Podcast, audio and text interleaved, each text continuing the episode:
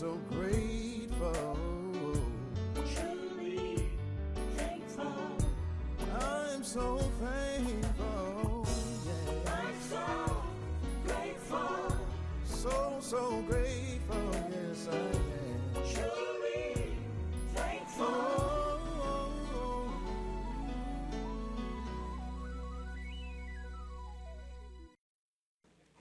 Amen. Good morning and welcome everyone to this service today. How you guys doing? Hallelujah. Want to welcome all of you to this service this morning and especially for those of you that's joining us on the various platforms. You're welcome. We thank God for you.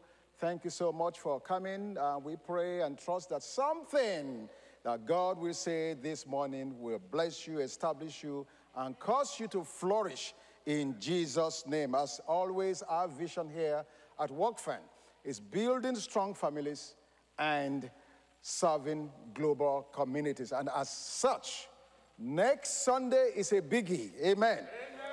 I don't know about you guys. How many of you guys know what's happening next Sunday? Nobody here. Nobody. Nobody. Nobody's talking. Nobody's talking. Nobody's talking. Next Sunday is Mother's Day. Amen. And so, as such, I want to give out a special invitation for you to come and participate and celebrate our mothers. Amen. And if you're a young lady, yes, you're a potential mother. Amen. So you are included. Glory to God. And for all of our men, it is our time to cheerlead, to encourage, to bless, to affirm all the ladies and women in our lives. So again, I want to invite all of you, come with us this next Sunday. I'm going to be speaking on the woman of valor. Amen. So I'm giving you advance notification. Come and participate next Sunday. And for men, don't forget that next Sunday. You know what you need to do during the week. Amen. Just, just a word of uh, encouragement, a word of caution, a word of warning. Amen. If you don't want your supply to be cut off, you better do something about it. Glory to God. I, I, I mean, I, I, wouldn't say much more than that. That's enough. Amen. Lee, you're looking at me. You know what you need to do. Amen. Praise God. Mother's Day, if you miss it, you will miss something else. Amen. Let me just leave that alone. Amen. Praise God. Okay, go. Okay, let's go. Let's go this morning. Okay, so John chapter 20. John chapter 20. Amen. Enough of that. Hallelujah. John chapter 20. Let me just look at one verse 15. And on Resurrection Sunday, I um, touched this a little bit, but there's a lot more that needs to be said. So I'm going to take the time this morning to do so, and uh, we'll see how it goes. Okay? Psalms, I mean, no, not Psalms. John chapter 20, verse 15. Jesus said to her, Woman, why are you weeping? Whom are you seeking? She, supposing him to be the gardener, said to him, Sir, if you have carried him away, tell me where you have laid him, and I will take him away. Let me just stop right there and have one verse of scripture. And so this morning, I want to speak on the garden of the Lord, or if you prefer, the planting of the Lord. So, in this passage I just read in John 20, verse 15, this is the resurrection Sunday. This is the day that Jesus got out of the grave, glory to God, triumphant and victorious. And when Mary saw him, for some very strange reason, she thought him to be the gardener. And Jesus did not try to correct or to tell her, no, I'm not the gardener. He didn't go there at all. Why? Because he's trying to send a message. The first thing I want to say about this before we move into the message this morning on the planting of the Lord or the garden of the Lord is that Jesus appeared, or rather, allowed himself to be mistaken for a gardener because he wants me and you to understand that his work was not finished. Hmm. Woo! Now, now, that, that takes that calls for a Selah moment. It calls for a pause. Because me and many other preachers, we have correctly said that me and you are trusting now and living on the basis of the finished work of Christ. That is correct. that is still correct. But you need to understand the distinction before, be, between the finished work of Christ and the work that Jesus is doing right now. Huge difference. Okay? In John chapter 19, verse 30, Jesus said, It is finished. And so, for many of us, we take that and say, Well, you know what? Jesus is done. It's finished. It's all over. And in a way, it is true. But you need to understand the distinction between that finishing and Jesus now appearing or allow himself to appear or to look like a God now. When the Bible said it is finished, it is just as when God in Genesis chapter 2, the, one, the first two or three verses, said that God finished the work of creation and rested. Okay? So you and I now are, have entered into the rest of Christ, and yes, into his finished work in some aspect. God rested after the week of creation. Jesus came in John 19 30, 30 and told us it is finished. So then the point is if he's dressed or appears as a now, and I'm saying it's not, it's still working, what was finished? What is it that was finished? Well, I'm glad you asked. What is finished is the redemptive work of our salvation. What is finished is his sacrifice for our sins, past, present, and future. What is finished is all the aspects that has to do with you and I being redeemed from the bondage and the chains of sin, bondage, and oppression. When he went to that cross, he broke the back of the devil and finished that aspect of his work. Hallelujah. And lives now triumphantly, victoriously through you and I to declare to a dying world that in fact the salvation is already been done and it is finished. Are you following me? I want to make sure you get it. Now, he said, Pastor, yes, okay, if my salvation is finished, redemption is finished, why is this guy dressed as a gardener? He's trying to get you and I to understand that while one aspect of his work is finished, Another aspect is just getting started. Woo, glory to God. Hallelujah. You ought to be glad this morning that Jesus is still working. ah, you ought to be excited that Jesus is still at work. And I'm going to give you scriptures. Don't take my word for it. Let's go to the Word of God. Amen.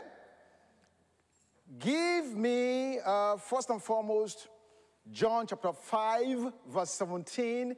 Give it to me in the Amplified Classic, please, if you will. John 5, 17. Amplified Classic. Thank you. Look at what the Bible says. Jesus said here. But Jesus answered them, My Father has worked even until now. Wait a minute. I thought you said he rested and finished in Genesis. Jesus is telling you. My father has worked even until now. He's still working up, up to now. Look at what he says next. He has never ceased working. I'm, I'm showing you scriptures. Are you guys here? Yes, sir. Yes, sir. He has never ceased working. Wait a minute, but I thought you said he stopped and rested in Genesis. Here you see it. He has never still working. Semicolon. He is still working. Amen. Amen. You ought to be glad that God is still at work. Because if all he did was get you saved and left you there, the enemy will wreak havoc in your life. It's still working.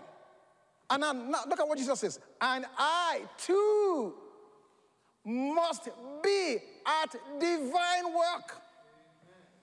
So not only did God work, still working, Jesus tells me and you that even him must be at divine work. And so now you understand why he came in the gardener's uniform. He has work to do. He has a planting to do. Hallelujah. Glory to God. He has some things he needs to do. And you and I are the reason for which he's still at work. Now, you may say, okay, what, what, what kind of, what, what is he doing ex- exactly, exactly? Okay, good. I'm glad you asked. Give me Hebrews chapter 4, verses 14 through 16. Hebrews 4, 14 through 16. Thank you. Okay, good. Inasmuch as, inasmuch then as we have a great high priest who has already ascended and passed through the heavens, Jesus, the Son of God, let us hold fast our confession of our faith in him. For we did not have a high priest who is unable to understand and sympathize and have a shared feeling with our weaknesses and infirmities and liability to the source of temptation, but the one who has been tempted in every respect as we are, yet without sinning. Verse 15, verse 16. Let us then fearlessly and confidently and boldly draw near to the throne of grace, the throne of God's unmerited favor to us sinners, that we may receive mercy for our failures and find grace to help in good time for every need, appropriate help and well timed help coming just when we need it. Glory to God. Now give me Hebrews 7, verse 25. Also in the Amplified Classic. Hebrews 7:25. Thank you, you got it. Therefore, now watch this, because now we want to begin to pinpoint what is he doing. Okay, so we know, understand that his work regarding our redemption is finished. And that's why he said, it is finished. So now, what is he doing? Therefore, is able to save to the uttermost, completely, perfectly, finally, and for all time and eternity. You need to underline those words. He didn't save you to be saved for one week or for one year or have half baked salvation. No. He's working to complete, to perfect, to finally, and for all time and eternity. Those who come to God through him. Why? How do we know that? What is he doing to ensure that? Since he is always living to make petition to God and intercede with Him and intervene for them. My God, you need to look at your neighbor and say, neighbor, neighbor. there's an intervention going on in your behalf. Hallelujah. Someone is intervention, is interventioning in your behalf. You need to understand the enemy means evil. It means bad. It wants to destroy you. The Bible says the thief comes not but to steal, to kill, or to destroy. But he said, I have come that you may have life and have it more abundantly. So what is he doing? He's living to make petition to God and intercede with him and intervene. Now, in Jesus' earthly ministry, there was not one prayer prayed that was left unanswered. There's not one, time, there's not one time he prayed that God did not answer him. Now think about that. The Bible says in, in, in the NKJV, this same passage, Hebrews 7:25, that he ever lives to make intercession for us. In other words, uh, the, the, the, the way the scripture put it is almost as if it's alive for the express purpose of praying for you. Oh my God. I thank God that intercessors pray for me, my pastors pray for me, my friends pray for me, my wife prays for me. I thank God for all of those prayers. Praise God for them. But to think that Jesus Christ, the Son of God, is alive and he lives for, to make intercession. I mean, what is he praying about? What can he possibly be praying for you and I about? The Bible tells us, Hebrews 4, we just read it. He's praying to make sure that the salvation, the redemption for which he gave his life, comes to manifestation in your life in every aspect. That you are healed, that you are prospering, that you are strengthened by the power of the Holy Spirit, that you have the joy, everything, all the package in the salvation. Is praying, is living to pray that those things come to pass in your life. And my, pla- my part and your part is to be in agreement with him. To say, Jesus, yes, yes, I agree, I believe, I agree. Bring it on in Jesus' name. Amen. Now, specifically, what is he doing as a gardener? We know he's at work. We know he prays for us. Specifically, what is he doing as a gardener? There's a scripture in Psalms 52, verse 8. Don't go there, don't go there. Let me, I'll, just, I'll just say it. In the NIV, it says, I'm, But I'm like the olive tree flourishing in the house of God. I trust in the unfailing love of God forever and ever. Woo, glory to God. I'm like an olive tree flourishing in the house of God. I trust in the unfailing love of God forever and ever. So, what is Jesus doing as a gardener? Give me 1 Corinthians chapter 3, verse 9 in the NKJV. 1 Corinthians 3 9. What does Paul say? For we are God's fellow workers. You are God's field. You are God's building. So we see Paul use these metaphors to describe you and I as born again believers. He said, We are co workers with God. Then he says, We are God's field. And then he says, We are God's building. Okay, let's just take that one in the middle God's field. What's God doing with that field? What do you think He's doing with the field? Ah, thank you. Give her two dollars in my behalf. Quickly. Praise God. It's in my bag. Give it to her. Praise God is cultivating the field. That is a critical answer. The reason that is critical, and I don't want to get ahead, ahead of myself in the message, every plant you see is not cultivated.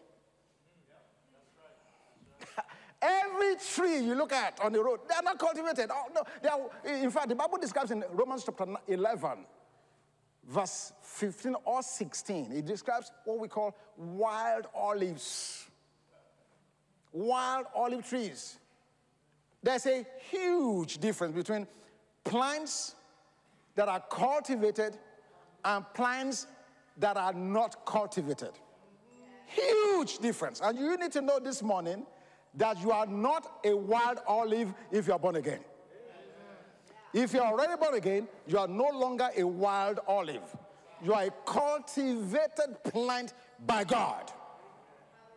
Now, let's, let's break it down. Let's break it down. So the first thing this gardener does what is what? He plants. God has planted you and I. He's planted you in a marriage. He's planted you in a relationship, in a family. He's planted in you in a nation. Do you notice how you did not choose where you were born? Do you notice how you did not choose your gender? Although we know that men are trying to engineer that these days. God help them. You notice how many things God did in your behalf and you didn't have any say in it? Why? He's planting you. Glory to God. Psalms 1, verses 1, 2, 3 says, Blessed is the man that walks not in the counsel of the ungodly, that stands not in the way of sinners, that sits not in the way in the, in the place of the scornful. He said, But his delight shall be in the law of the Lord his God. Ah, don't miss verse 3. Verse 3 is the key. But the man of verse 1 and 2, in verse 3 says, He shall be like a tree. It is a wild tree. He said, He shall be like a tree that is planted by the rivers of water. And as a result, he will bring forth fruit in his season, and his leaves will not wither. Amen? So the first thing God does for you and I, He plants us. And I don't know who I'm speaking to this morning. If God's planted you, don't uproot yourself. You say, Well, Pastor, you don't understand. I'm in a bad relationship. Yeah, I hear it. You, will not be the first one in one. God has a blueprint for the way relationships ought to run. So if you find yourself in a bad relationship, the answer is not to uproot yourself, the answer is to go to the maker. Is to go to the manual and say, what does this manual say concerning my relationship? Oh my God, I, I can sit on there and just come on there for a minute. Give me Second Corinthians chapter 3. Let me tell you how that works. I believe verse 8. Let me see. Mm, is it Second Corinthians? It, I think a bit First Corinthians. Let me. With unveiled face, we behold him. Ah. Okay, okay, okay, okay. The scripture says, with an unveiled face, we behold the glory of the Lord. And as we do so, ah, okay, Second Corinthians 3:18. He said, But we all, with unveiled face, beholding as in a mirror the glory of the Lord, are being transformed into the same image from glory to glory, just as by the Spirit of the Lord. It's amazing. We're trying to get success in certain areas of our life, but we refuse to look at the manual. The Bible is saying to us, with an unveiled face, when we behold the glory of the image of Jesus, what happens? The power of the Holy Spirit will begin to help me and you to be transformed to what you're seeing. So if I have a bad relationship, the answer is not in social media. The answer is not even in my well intended friend or friends. Because they're going to tell you what they know based on their experience. They are forgetting that a gardener who sowed the seed and the potential in that seed has planted this seed in the soil or in the place or in the location or in the family or in the relationship where he best thinks this seed can flourish. So the only way to get the best out of this potential is to go to the manual. What is the glory of the Lord? The image of God in Jesus. What is he saying about this situation? What is God's will in this situation? Now, you may say, well, I'm not there. I, I, you know, I know what God says. I'm not doing. No, no, it's a different thing. First, find out what God's saying. And the more you focus on what God is saying, the more you begin to meditate on what Jesus said about that situation. Forget your spouse or your partner or your friend. That's not the issue. The issue is you. the issue is you. The issue is you. It's not the other person. Why? Because you and I have no control over the other person.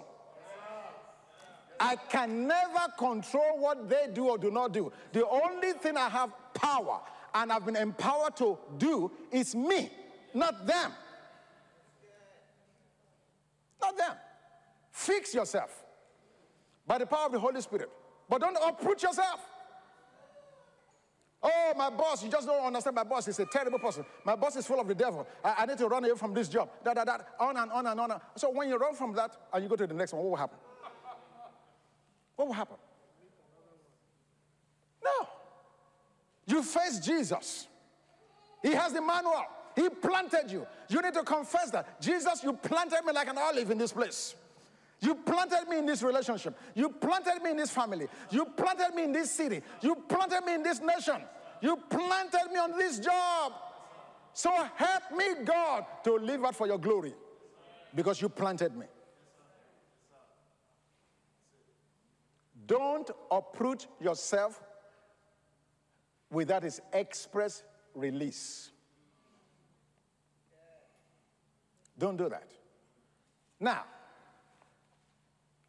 I said at the beginning that you are not a wild olive. You must, in other words, you are not just a plant or a, a, a- flower or a tree that's just growing out in the wild. No, you are cultivated. And cultivation means Jesus has a plan. He has something he wants to get out of your life for planting you. Amen? So, number one, he plants you as a gardener. Number two, he nurtures you.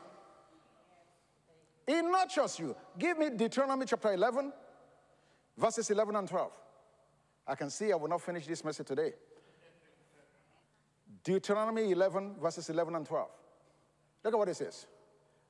He's talking to Israel here. He said, But the land which you cross over to possess is a land of hills and valleys, which drinks water from the rain of heaven. Oh, wait a minute. Wait a minute. This gardener is not going to rely on human irrigation system. This gardener is not going to rely on human resources to nurture this planting. He's saying to Israel, I'm planting you in the promised land, and I want you to know this land you are going, it will not be sustained by human effort. It will not be sustained by human devices. It will drink from the rain that comes from heaven. So you need to tell yourself, bank, oh, I thank you, God, you're planting me. I thank you that you you have, you've not only planted me, I thank you that you are nurturing me. You are giving me what I need so I can grow. Yeah. He nurtures it. Let me read on. Let me finish reading it. Verse 12. A land, oh my God, for which the Lord your God cares. We just read it. First Corinthians 3 9. That me and you are the field. We are God's field. Now, the Bible is telling you God cares for you. Cast your cares upon the Lord. Why? For He loves you. Cast your cares upon the Lord. Why? For He cares for you. Now, look at this care. Because as a parent, I have children and I care for them. But there are certain demands they place on me that I don't really care for. Especially when those demands are times when I feel busy or tired. Ah, come on, you guys. A child walks into your bedroom at 2 o'clock in the morning, they want Pop Tart. Son, I'm asleep. I'm not going to wake up in 2 o'clock in the morning to give you Pop Tart. I'm asleep. This is one nanosecond that I don't really care. I love you, but I don't love you enough to get up at 2 a.m. to go get you Pop Tart. Watch this. A land for which the Lord your God cares. Watch this. The eyes of the Lord your God are always on it, not like bank. Bank, won't get up at 2 a.m. to give Pop Tart, but not this God. His eyes is always on it. ah, his eyes is always on it. In case you don't know what that means, look at what it says. From the beginning of the year to the very end of the year. Hallelujah. This is just May. God is on it in January, February, March, April, May, June, July, August, September, October, November, December. Always. Hallelujah. Glory to God. Every day, all of the time. He neither sleeps nor slumber. I'm sleep at 2 o'clock, but my God does not sleep nor slumber. He's never wearied, he's never tired. Hallelujah. That's why the psalmist said, I trust in the unfailing love of God forever and ever. Yes, I love my wife, but she can't trust in my love forever and ever.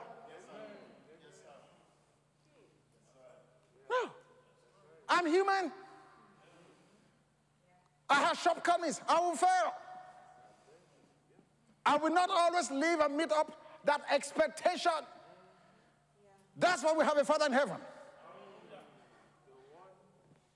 The one that cares 24 7 throughout the year, from the beginning to the ending. Hallelujah. Glory to God. So he plants you, and then he nurtures what he plants. And then lastly, it defends you against growth barriers. It plants you, it nurtures you, but as a good, true, and master gardener, that's not all it does. It also defends its plants against pestilences, locusts, caterpillars, cankerworms, palmer worms. That's the way the Bible describes them. Those are pestilences that eat crops like mercilessly. True story. Uh, a few years ago, I was in a place called Maiduguri in northern Nigeria. I had preached. Now, let me, let me give a back, backdrop. My friend said to me, before I ever went there, he said, This is the hottest place on the face of the earth. Now, when people say that to you, you have no idea. You just think, okay, yeah, Arizona hot. Uh, you know, you, you, you, there's, there's no way for you to really understand what they mean when they say that. There's no, not, nothing that's relative that you can use to compare. Now, my, my brother and I were in Dubai a few years ago in July, and the steam from the ground, I, I, that thing was rising up. I mean, I said, whoa. But that's not to be compared with this place. My friend said to me, Bank, I guarantee you, you can turn on your cold tap water and make hot tea with it. And I'm thinking, yeah, right, okay. This guy's exaggerating, he's speaking evangelistically. and then, one of the hosts in the city said to us, Did you go with me on one of those trips? He said to us, He said, This river base you're looking at now, when you cross this river, you see, you see the river. He said, When you come back next, it, whatever the month was, he said it will be totally dry. Ah, I'm saying to myself, what can, I mean, what will have happened? How can a river become dry if within the same year? Ah, I was wrong. That place is so hot. There was this American evangelist who went there before me. and the story goes that he would sit in his car with air conditioning and windows wound up until they are introducing him. Ladies and gentlemen, the man of God from America, John Doe. And he will get out of the car, run to the stage, finish preaching, and run back in the car. and the man said, he believes that hell is leaking over Maiduguri. That's how hot that place was. Now, I've given you context. Now, for me, let's, let me tell you what happened. I finished preaching, went back to the hotel room, tired, wanted to get some rest. What did I find? What kind of company did I find with me in the room? Locusts all over the floor, all over my bed. I'm saying, oh my God, how am I going to get any rest in this place? The hotel guys came, cleaned the thing out, sprayed the room, and they came and got me and said, It's all done, sir. You, you, you- no more problems. I said, Thank you very much. Within five minutes, the place was full again. I said, Oh my gosh. True story. Kunle was with me on that trip. She was not on that particular trip. I have never seen such an invasion in my life. As that was happening, my mind went back to Egypt. How God sent locusts to destroy all the crops of Egypt. And so I'm saying that for you to understand that the locusts and the caterpillars and the palmer worms and the cankerworms, for me and you, are spiritual attacks.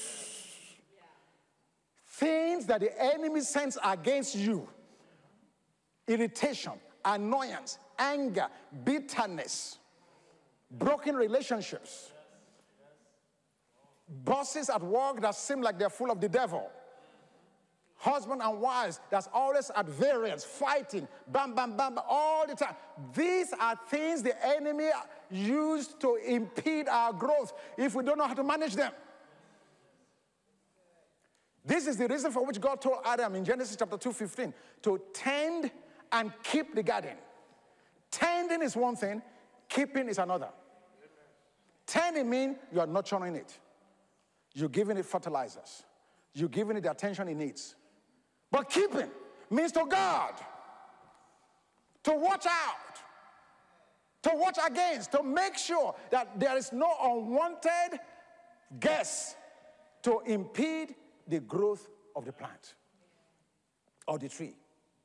So Jesus plants us, He nurtures us, and then He defends us against what I call growth barriers. That is what He's doing right now. Right now, it's cultivating you and I. Right now, it's nurturing, encouraging, and lifting you up. It's telling you you can make it. It's telling you it's not over. It's telling you I created you to reign and to rule. I created you for victory. And at the same time, the Bible says when the enemy comes upon us like a flood, that the Spirit of God raises up a standard. Not you, the Spirit of God does. We are told to put on the whole armor of God.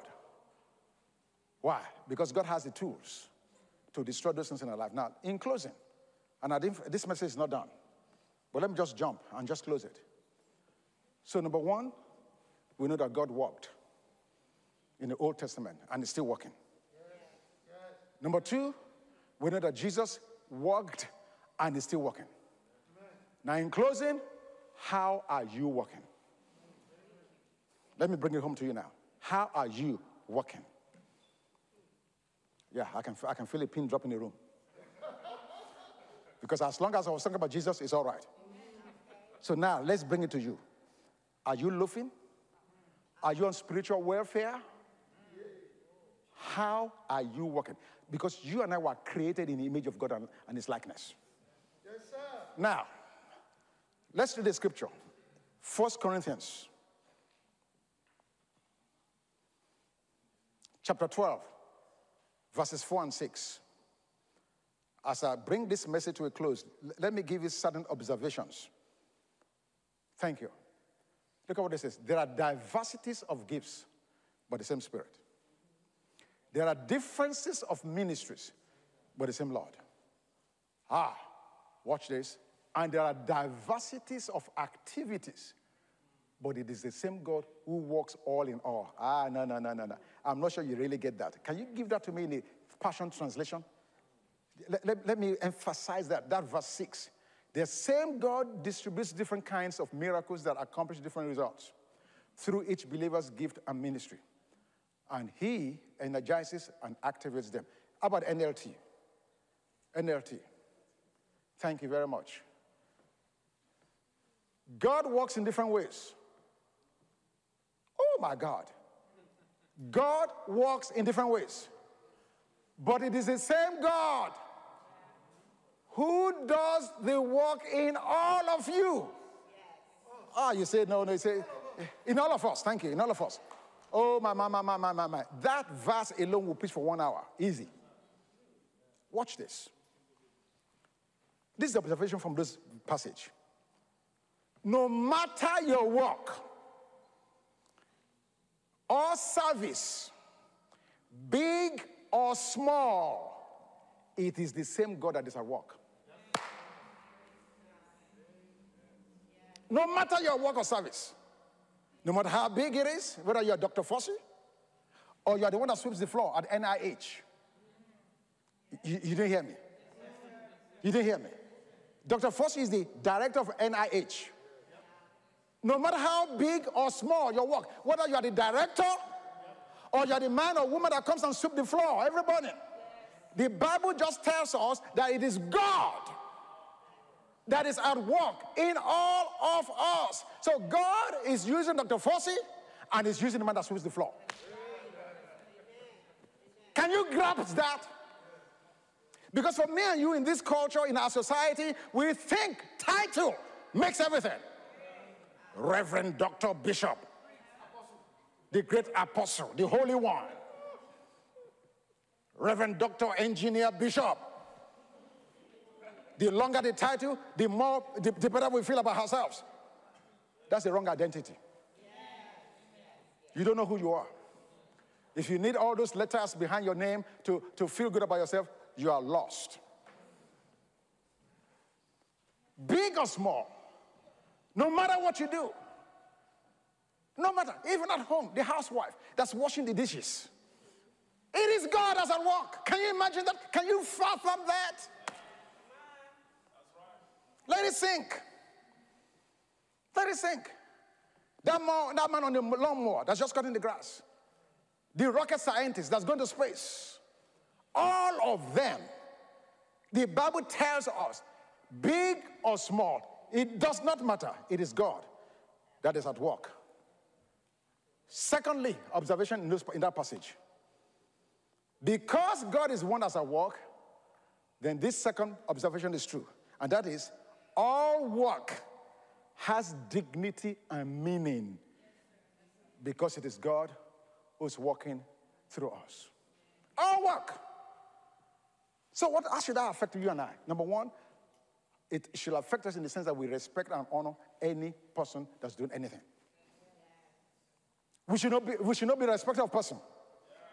We should not come to the house of God and elevate the pulpit and depreciate the pews.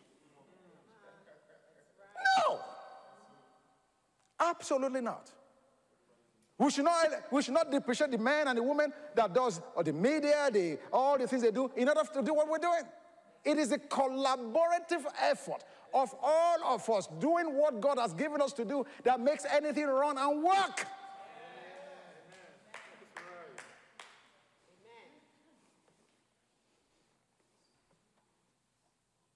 Do you demean your work?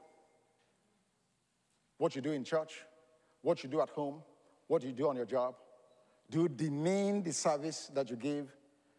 Do you demean the role or the position you find yourself right now? Because if you are doing so, it means you've forgotten what we said at the beginning of this message that God planted you. Now, it does not mean you'll be there forever because the God that plants also is a God that transplants. That's a different part of the message. I won't get there today. But for right now, Paul says, wherever you find yourself, be therefore content. Understanding that God is at work, it's nurturing. He has a plan, He has a purpose. What would have happened to Joseph when he was in Potiphar's house? He was complaining and mumbling and grumbling. He would never have made it to being prime minister. Are you hearing me? So we need to have a new paradigm about what we do, and we need to have a new paradigm about, about what others do. It can, it's easy to forget in our culture because work seems to be a primary card for identity. But because God works through all of us, all works, all services, from doctors to nurses to the custodians in the hospitals, all of it has dignity and worth. Amen? Amen. So, Father, help us this morning to appreciate who you are and what you are in our lives. Help us, Jesus, to appreciate who you are and what you are doing right now. Help us to appreciate that we are the planting of the Lord. We are your trees of righteousness. And so, Father God, you are at work in us. You are nurturing us. You are the one that's defending us from attacks we are not even aware of. Because you see all things from the beginning to the end. Thank you for caring over us. Thank you for loving us so much. You continue to work in our behalf. We do not take this for granted. We bless you, we honor you. Thank you so much, Father. Thank you. Thank you, Lord Jesus, that we will not uproot ourselves. We will not move. We will not run. But we are trusting you. That's why the psalmist said, I'm like an olive that's flourishing in the house of God, trusting in the unfailing love of God forever and ever. So we know there will be challenges, we know there will be obstacles, but that's where we trust you. We trust you because you're a good God, you're a loving Father. And so, Lord Jesus, we thank you right now. We rest in your love. We honor you for that. And for those who are not born again right now, if you're not born again, you're a wild olive tree.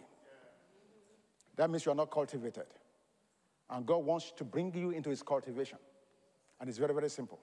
All you need to do is accept Jesus, his atoning sacrifice concerning you. And you need to say, Jesus, I'm a sinner, but you died for sinners, of which I'm the chief. So help me, save me.